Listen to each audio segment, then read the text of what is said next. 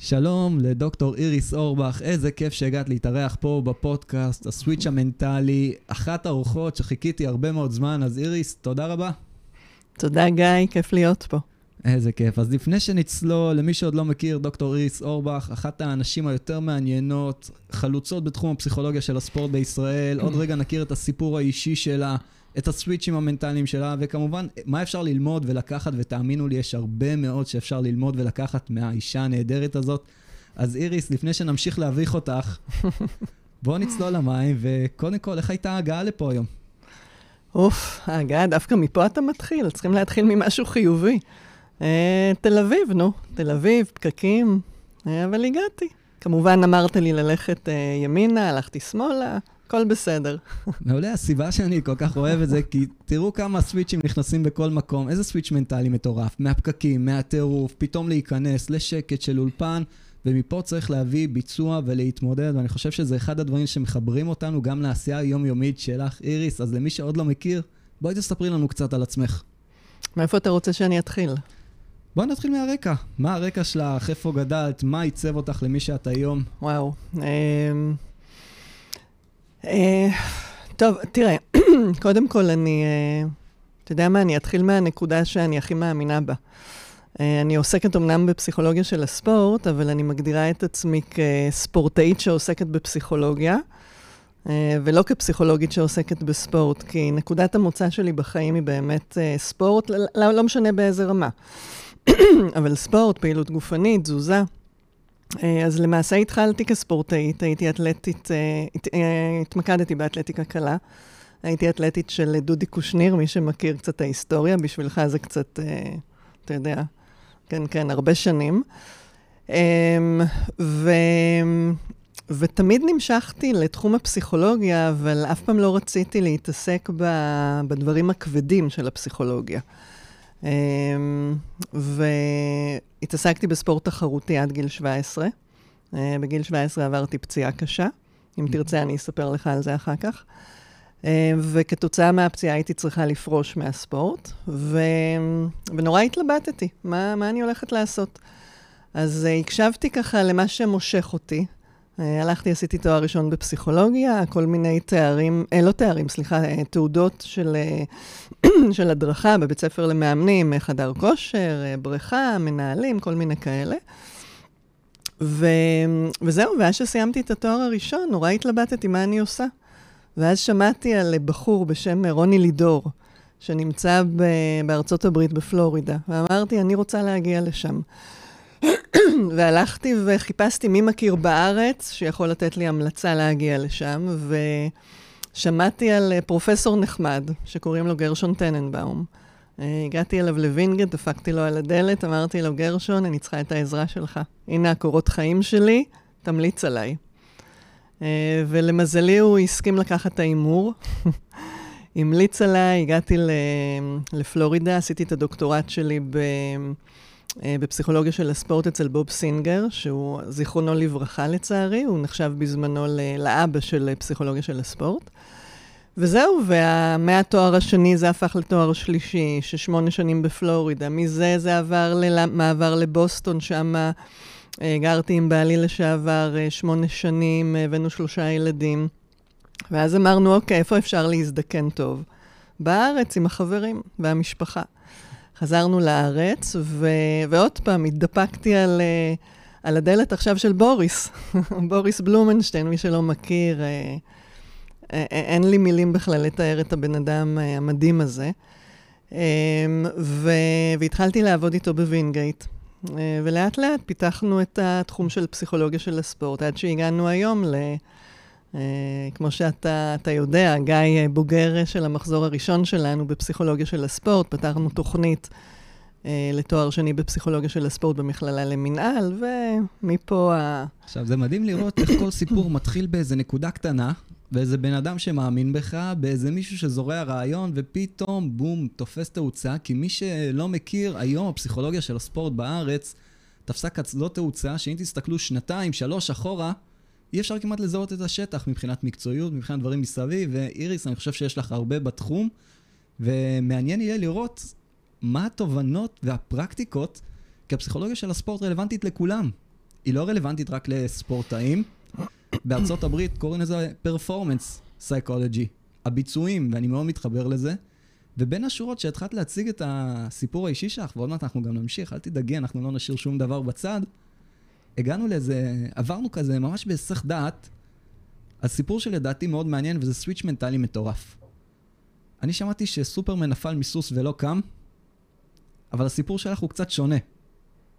בואי תתארי לצופים מה בעצם עבר, מה קרה שם בגיל 17, שהיה לך כיוון מאוד ברור, אני הולך להיות ספורטאית, ופתאום, סוויץ'. כן, זה לגמרי, זה היה סוויץ' מטורף. זה... אה, אני הייתי בתקופה הזאת אה, ספורטאית תחרותית בנבחרת ישראל. אה, היינו מיועדים בתקופה הזאת לאימונים לקראת אולימפיאדת ברצלונה. ו... ועשיתי שטויות של גיל ההתבגרות, הלכתי לרכב על סוס, בלי שבאמת ידעתי לרכב על סוס.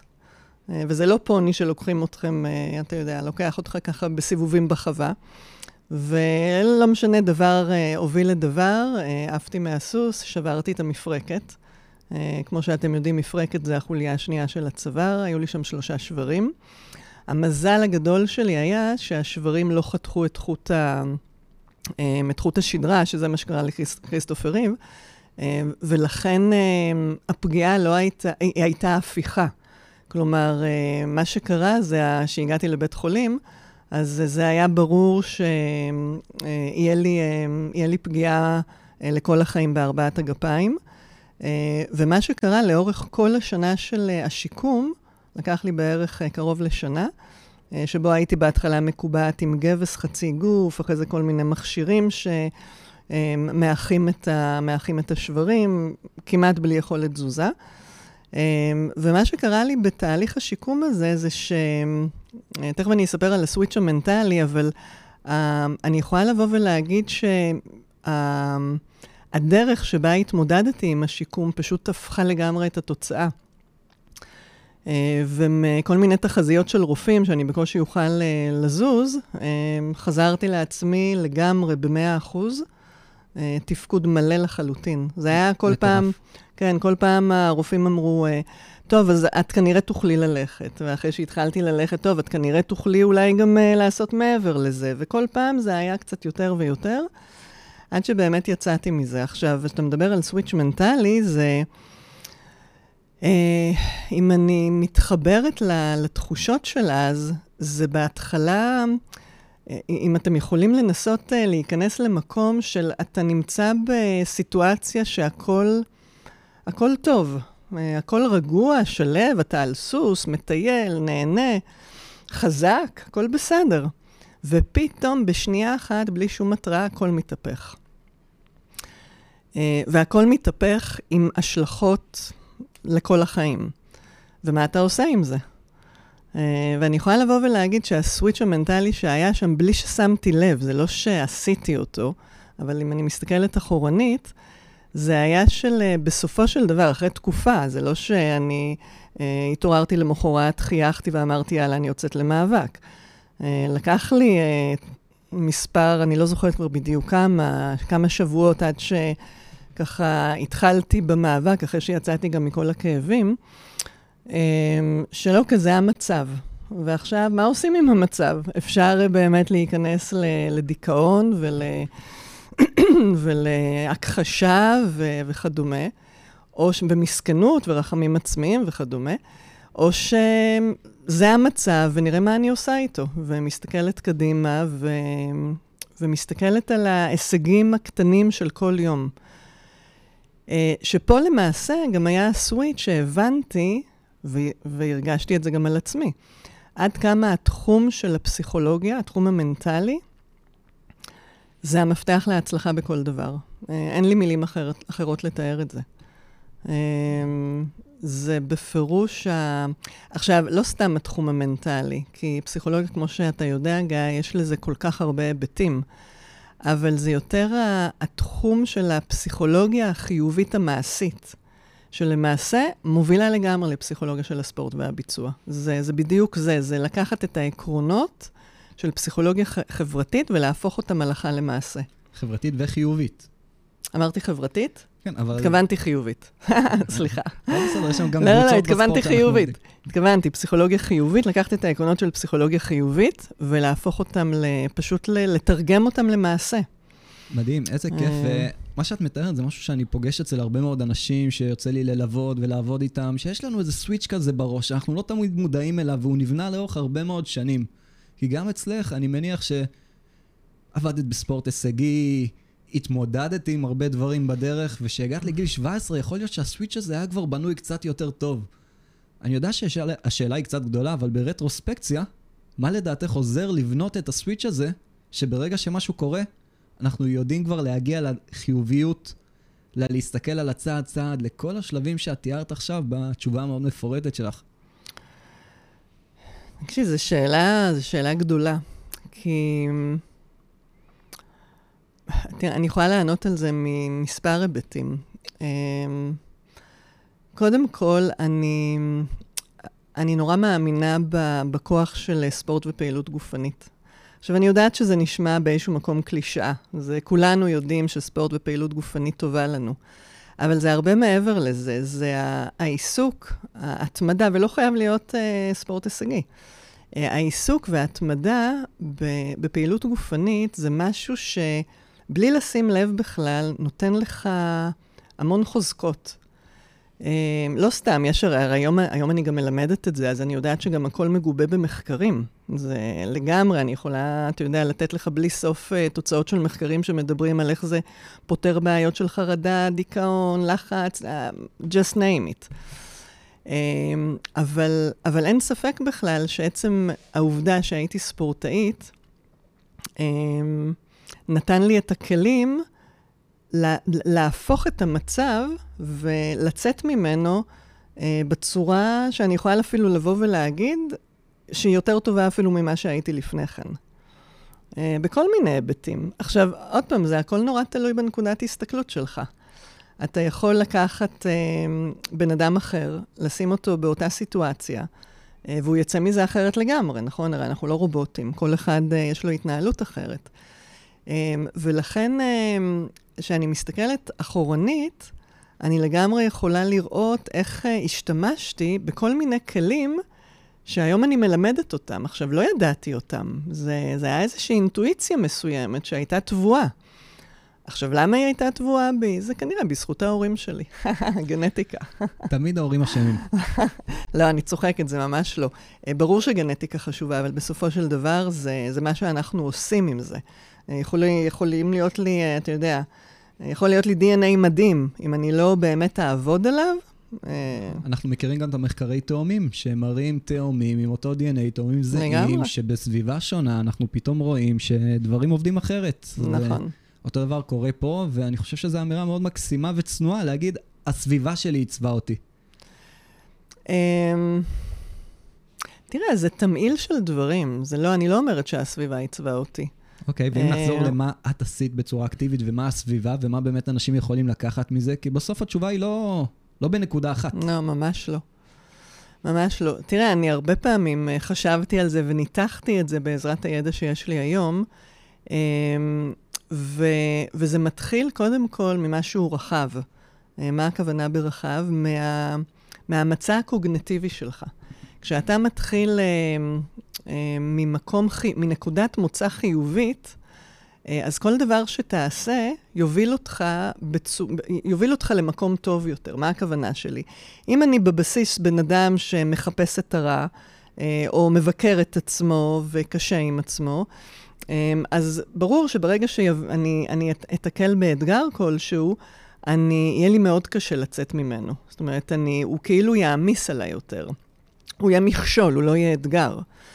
אבל אם המצע הקוגנטיבי שלי, הבסיס, הצורת חשיבה שלי, איך שאני תופסת את עצמי, את היכולות שלי, הן יותר באות מהמקום החיובי, אז האתגר הזה באמת יהיה, יהיה אתגר, אתגר שאני יכולה לצמוח ממנו. עכשיו, זה משהו שנשמע אולי אלטרואיסטי, אבל ממש לא. זה משהו ש... נכון, יש כאלה שיש להם יותר מאחרים, אבל זה משהו לגמרי לגמרי שאפשר לעבוד עליו. זה משהו שאפשר להתאמן עליו. וגם היום, היום אני, יש לי חלק מהדברים האלה, כי אני מתאמנת על זה באופן תמידי. וואלה, זו אמירה מדהימה ואני מאוד אוהב את זה. כולנו מכירים את הפלסטיסיות של המוח, את הגמישות, היכולת לצמוח ורואים את זה. איך את מתאמנת היום? וואו. אמ, איך אני מתאמנת היום? תראה, א', אמ, זה שה... אתה יודע, העובדה שאני מלמדת את זה ועוסקת בזה ביום-יום, זה באיזה הערת סוגריים, אני רוצה לבוא ולהגיד שהמקצוע שלי זה בכלל לא מקצוע, זה, זה דרך חיים.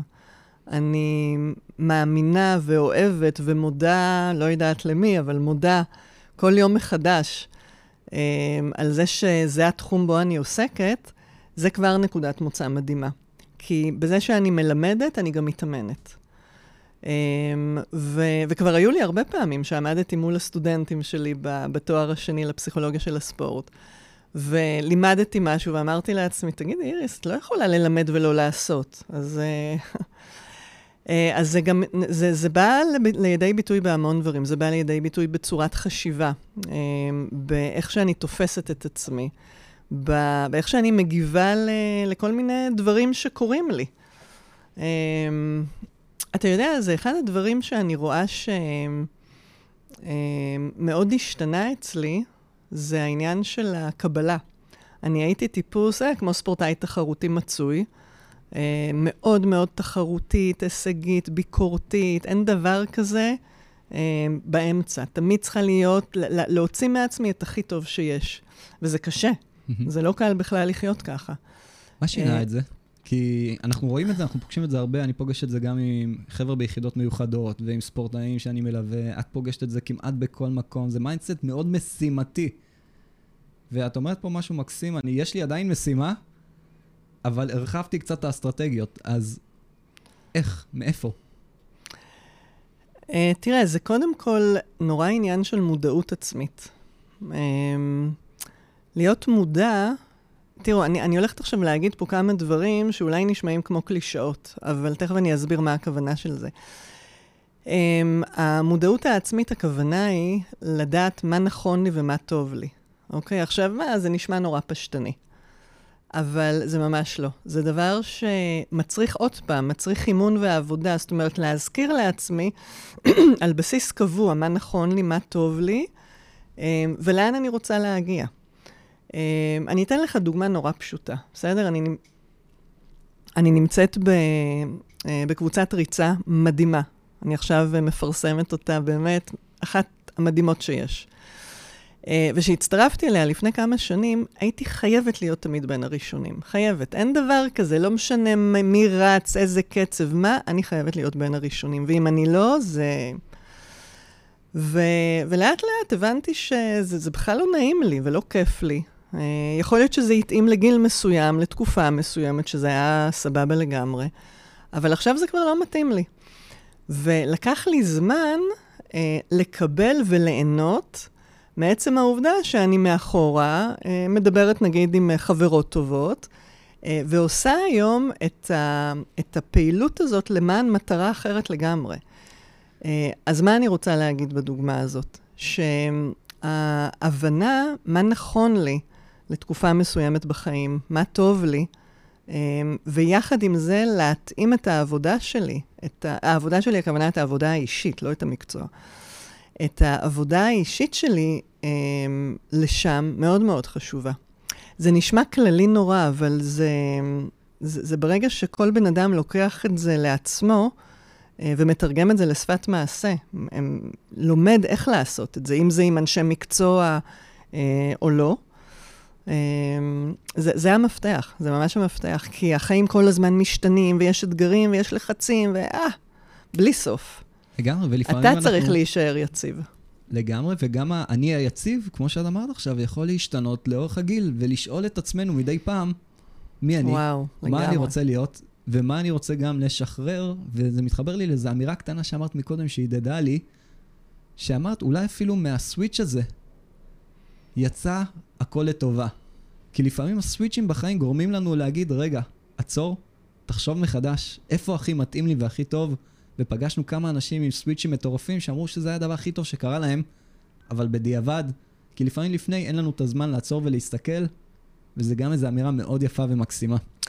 אה, כן, אבל זה לא שהייתי אומרת שהסוויצ'ים שהיו לי זה משהו שאני לא, שמחה לא שהיה לא לי. היית, לא היית חוזרת עליהם, לא היית קופצת מסוס ופוגעת בראש, ו... לא, אבל אם זה כבר קורה, כי דברים קורים בחיים, אין דבר כזה שבן אדם לא עובר, אה, אתה יודע, כל מיני דברים לא נעימים בחיים. מי שמספר לכם שהוא לא, זה שקר.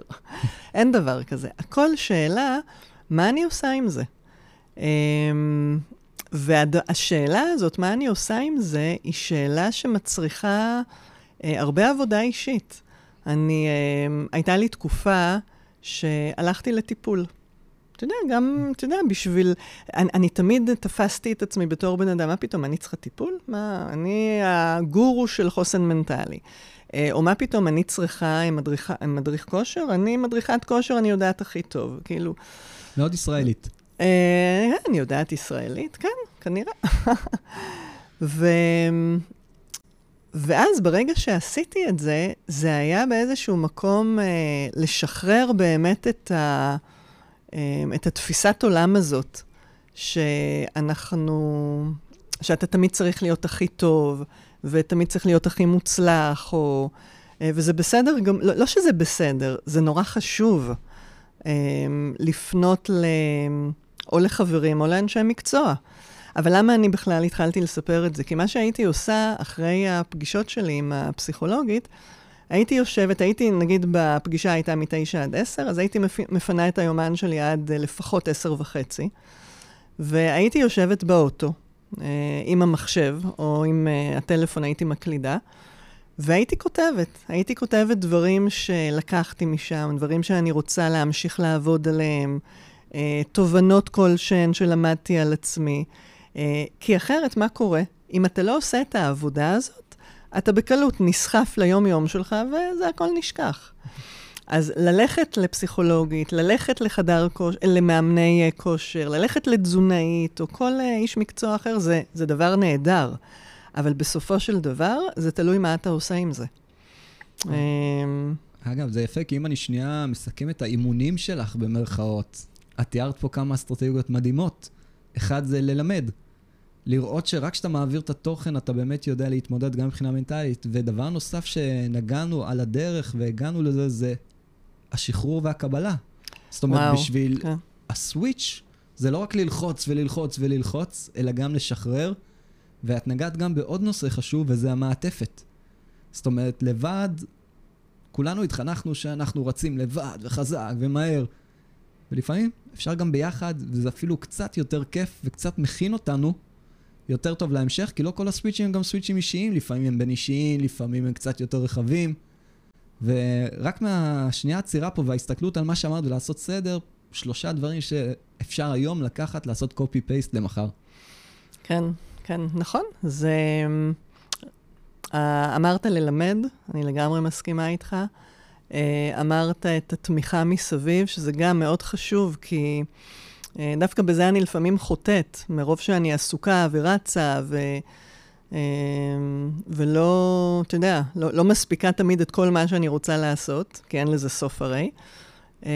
אני, כן, אני, אני צריכה לעצור וממש להחליט את, ה, את ההשקעת זמן שלי ואת ה, באמת את, ה, את הזמן שבו אני מטפחת קשרים חברתיים, ו, ובכלל את הסביבה החברתית. אה, עם הילדים שלי אין בעיה, אני... הם בכל רגע נתון שהם יקראו לי, אני שם. איזה כיף. אגב, משפחה זה כלי, כלי נהדר וחשוב. אין, אין, זה הדבר הכי חשוב, זה העוגן. זה ממש העוגן, זה דבר מדהים. אגב, שדיברנו, מה זה שדיברנו? דיברנו מלא. ואחד הדברים שתמיד תופסים אותי זה היכולת שלך לפשט דברים ולהחזיר אותם לאיזה שורש, לעוגן, במצבים מורכבים. האם את חושבת שזה משהו שנכנס ל... לקוגניציה שלך בשלב מוקדם? האם זה משהו שבנית? ובואי תתארי למי שמקשיב, מה זה בכלל? מה האסטרטגיה הזאת? מה עובר לך בראש ברגעי עומס, שינויים מרובים? איך את חוזרת לעצמך וממשיכה לתפקד? שאלה, שאלה מעניינת, אה, כי אתה מנסה לתפוס פה המון דברים ביחד. מה שנוח לך. כן, אה, לא, אני מנסה לראות לאן זה לוקח אותי. אה, תראה, זה... אני מנסה ככה לחזור, אה, לחזור למקומות כאלה. אני למשל נזכרת בתקופה שהתגרשתי. לפני 12 שנה התגרשתי מאבא של שלושת הילדים שלי. עכשיו, אני בן אדם שכל כך מאמין במשפחה ובמוסד הזה, שזה טלטל אותי. ממש היו יכולים לג... לגרד אותי עם שפכטל בהתחלה. ו... ואיך מתמודדים עם זה? אמ, וכשאתה בא ואומר, היכולת שלי אמ, לפשט את זה ולגעת בבסיס, זה, זה באמת, אה, אני מסתכלת על איך התמודדתי עם זה, וזה היה להצטמצם לנקודות אמ, מצד אחד החשובות לי ביותר, אתה יודע, וכל אחד זה משהו אחר, וגם למקום שבו הייתי אז הכי חלשה. ומשם צמחתי. ועכשיו תחשוב, אתה, אני מתגרשת, שלושה ילדים קטנים, ממש צעירים היו. אה, עבדתי אז רק בחצי משרה. חזרנו מארצות הברית אה, לפני, זה היה, אני חושבת, שנתיים אה, או שלוש. ואתה, אתה יודע, פתאום אתה... הקרקע כבר לא יציבה כמו שהיא הייתה. ומה שעשיתי, אני פשוט, בזמן שהילדים שלי לא היו איתי והיו אצל אבא שלהם, אני הייתי יושבת במשרד כמעט עד אור הבוקר, ועובדת. עכשיו, למה? זה היה המקום שהיה לי הכי חלש ושהכי הפחיד אותי. זה העניין הכלכלי. אתה יודע, איך אתה מתמודד עם זה? איך אתה עומד על הרגליים ו, אה, ובונה את עצמך, ואיך אני בונה את עצמי. ואז התמקדתי דווקא במקום שממנו הכי פחדתי, במקום שהיה לי הכי קשה, כי ידעתי שבסופו של דבר זה מה שייתן לי את הכוח אה, להתרומם. ו... וזה באמת מה שהיה. אני לגמרי יכולה לראות, עוד פעם, אני זה לא שאני ממש לא שמחה שהתגרשתי, אבל יצא מזה תינוק.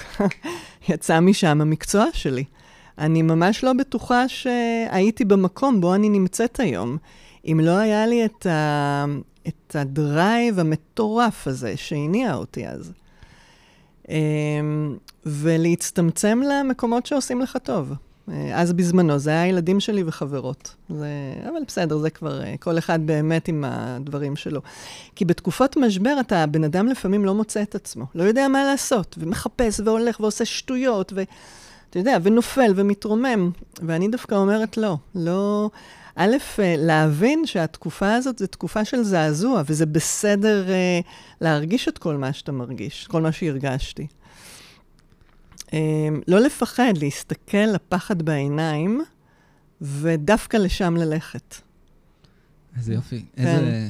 אגב, זו פעם ראשונה שאני גם שומע ונכנס איתך לנושא הזה, וזה נושא שאני בטוח שיש חבר'ה שיאזינו ויתחברו מהרבה מאוד אופנים, כי סוויצ'ים במשפחה זה אחד הסוויצ'ים הכי קשים שיש. נכון. אנחנו בטוחים שיש לנו איזה משהו, והוא זז. ואנחנו רואים את זה מנפילה מסוס, שמשהו משתנה לחלוטין. ומשפחה, וקריירה. ואם אני לא טועה, היה לך גם עוד איזה סוויץ' מאוד מעניין שקשור בבום. אה, אוקיי. עכשיו, כן. אם בא לך... כן, אני אספר על זה בקצרה, כי זה גם, אה, זה מתקשר באיזשהו מקום למה שסיפרתי בנוגע לפציעה. ב...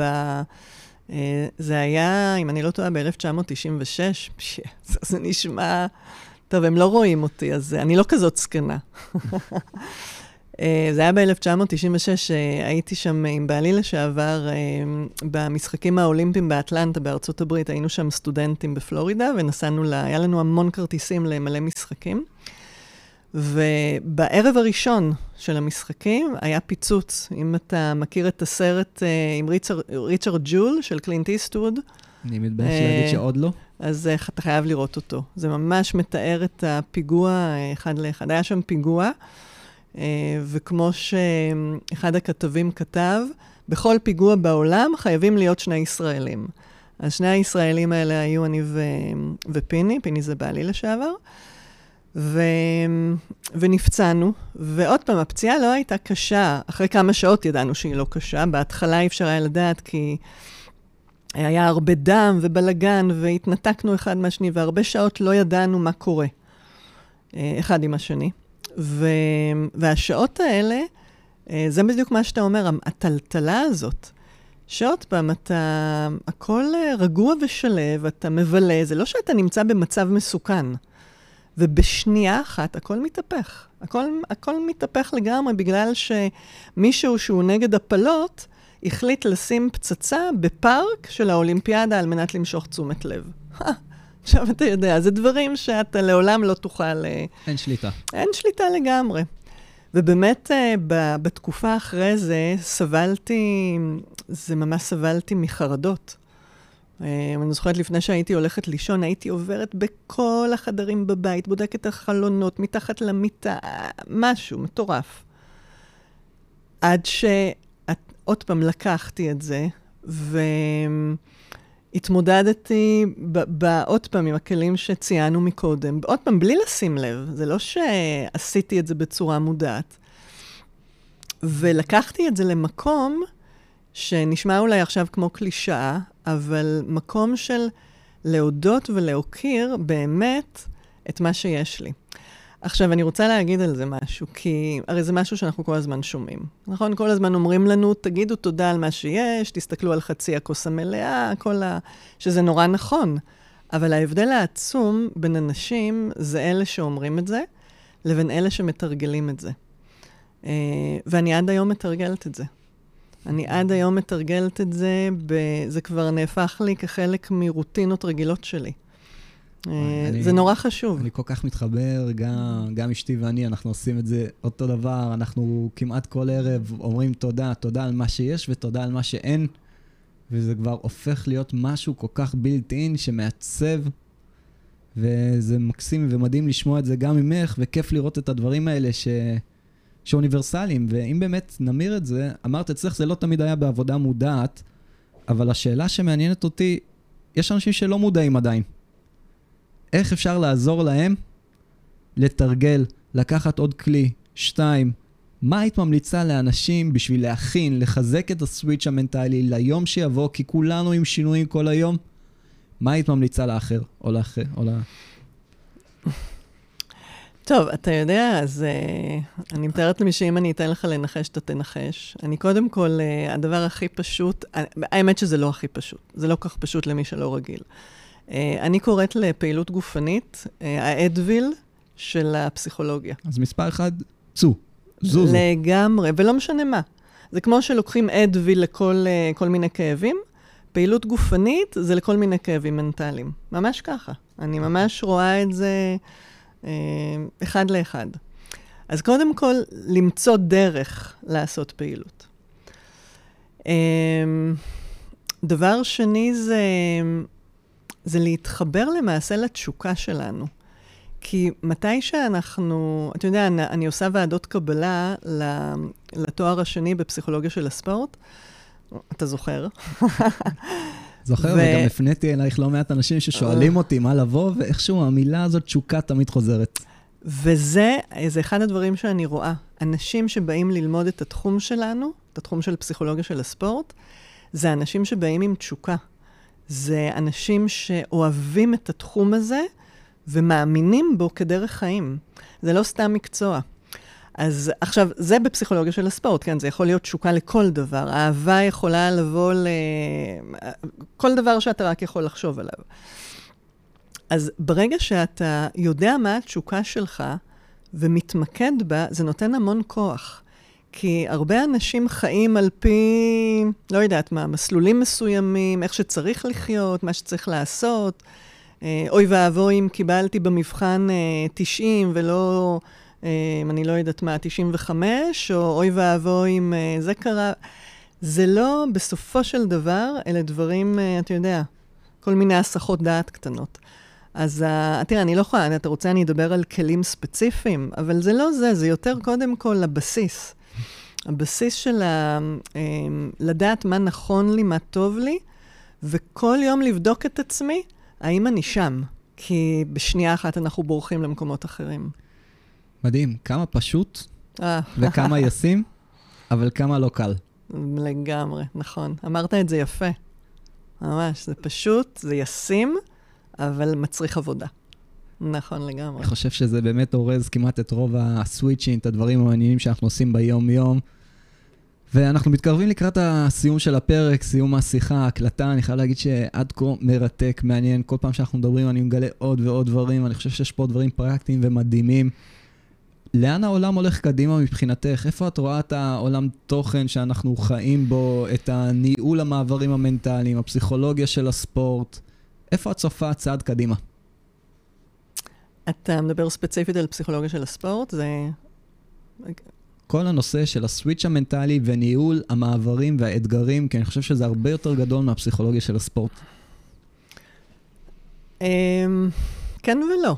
אני, אני אסביר למה, כי אני, אה, אה, עוד פעם, אתה אמרת את זה מקודם, אה, אני ארחיב קצת. פסיכולוגיה של הספורט נשמע משהו נורא צר. אבל בסופו, בסופו של דבר, פסיכולוגיה של הספורט זה פסיכולוגיה של הביצוע. עכשיו, תן לי תחום אחד בחיים שהוא לא ביצוע. אפילו עצם העובדה של, עזוב מקומות עבודה, אפילו הדרך שבה אתה מתפקד כהורה, מתפקד כבן זוג, זה ביצוע. ביצוע כמובן עם מאפיינים שונים לגמרי מביצוע מוטורי, אבל זה ביצוע. ו... והתחום הזה של פסיכולוגיה של הספורט, והביצוע, פסיכולוגיה חיובית, או איך שנקרא לזה, אה, הוא בא לידי ביטוי בכל מקום. עכשיו, אה, אה, למה אני מציינת את זה? כי לא משנה מה תבחר לעשות בחיים, אני חושבת שהבסיס, קודם כל צריך לבוא משם. לחזק את עצמך כבן אדם, כי אתה, אתה רואה מה קורה בחוץ, טירוף לגמרי. אה, הדברים, אנשים מתמודדים כל הזמן עם, גם עם דברים, דרך אגב, גם עם דברים שמחים זה התמודדות. לדעת איך לחזור ליציבות מריגושים מטורפים ו, ואיך לקום מנפילות.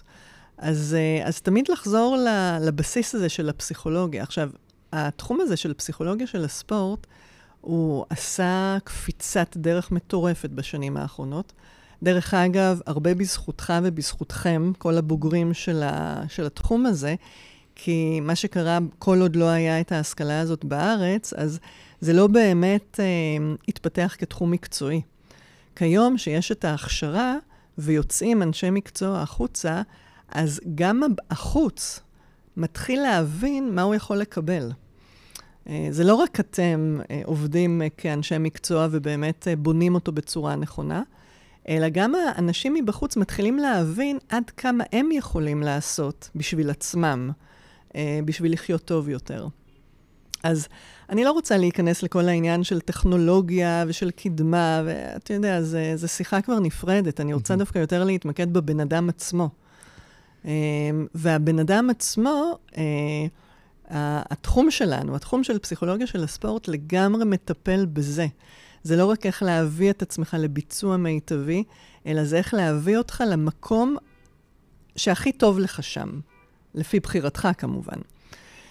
אמ, אז אני, אני דרך אגב, בהזדמנות זאת אני גם רוצה להגיד לך תודה, כי uh, למעשה בל, בלעדיך, בלעדיכם, כל, ה, כל הבוגרים שלנו, Uh, התחום הזה לא היה קיים, כי אוקיי, אנחנו, אני ועוד קולגות שלי, באים עם רעיונות, אבל uh, את הכוח המניע זה לגמרי, ה, לגמרי החבר'ה הצעירים שדוחפים קדימה ומקימים את האגודה הישראלית לפסיכולוגיה של הספורט והביצוע.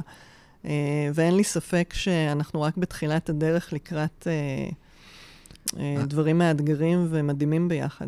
אין לי ספק גם, אני רואה את השטח, ומה שאמרת, יש כוח מניע של אנשים, אבל לא פחות, יש כוח מושך מהשטח, ואנחנו רואים את זה בכל מקום, בארגונים, נכון. בגופי חינוך, במוסדות ממשלתיים, בכוחות מיוחדים בצה"ל, משטרה, כוחות הביטחון, אנחנו רואים כמה אנחנו נוגעים באנשים, ובגלל זה גם בפודקאסט הזה התמקדנו בסוויץ', כי כולנו עושים סוויצ'ים, כולנו בני אדם, הכל יכול להיות פשוט וישים אבל הוא לא תמיד קל.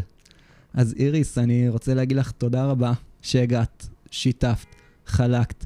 מקווה שנהניתם. כמות הידע שאפשר לשאוב מהבן אדם המקסים הזה פה, מדוקטור איריס אורבך, הוא בלתי נגמר. אם תרצו עוד דברים, אני אשאיר פרטים בתיאור אחרי זה, את המייל, ליצור קשר, שאלות, דברים נוספים, רעיונות לפרקים בהמשך, אם יעניינו אתכם. וכמובן, בואו נרים את התחום הזה קדימה, והתחום הזה זה האדם, כי ברגע ששוכחים את האדם, אפשר לראות לאן החברה יכולה ללכת, ואני חושב שיש לנו אחלה דברים לצאת מהם היום. אז איריס, האם יש מילה אחרונה לפני שנגיד תודה? לא, סיכמת את זה מדהים. אז איריס, תודה רבה לך. תודה ותודה לך. לכל מי שאיתנו, שיהיה המשך יום מעולה, לילה טוב, צהריים, בוקר או כל מה שיהיה. להתראות.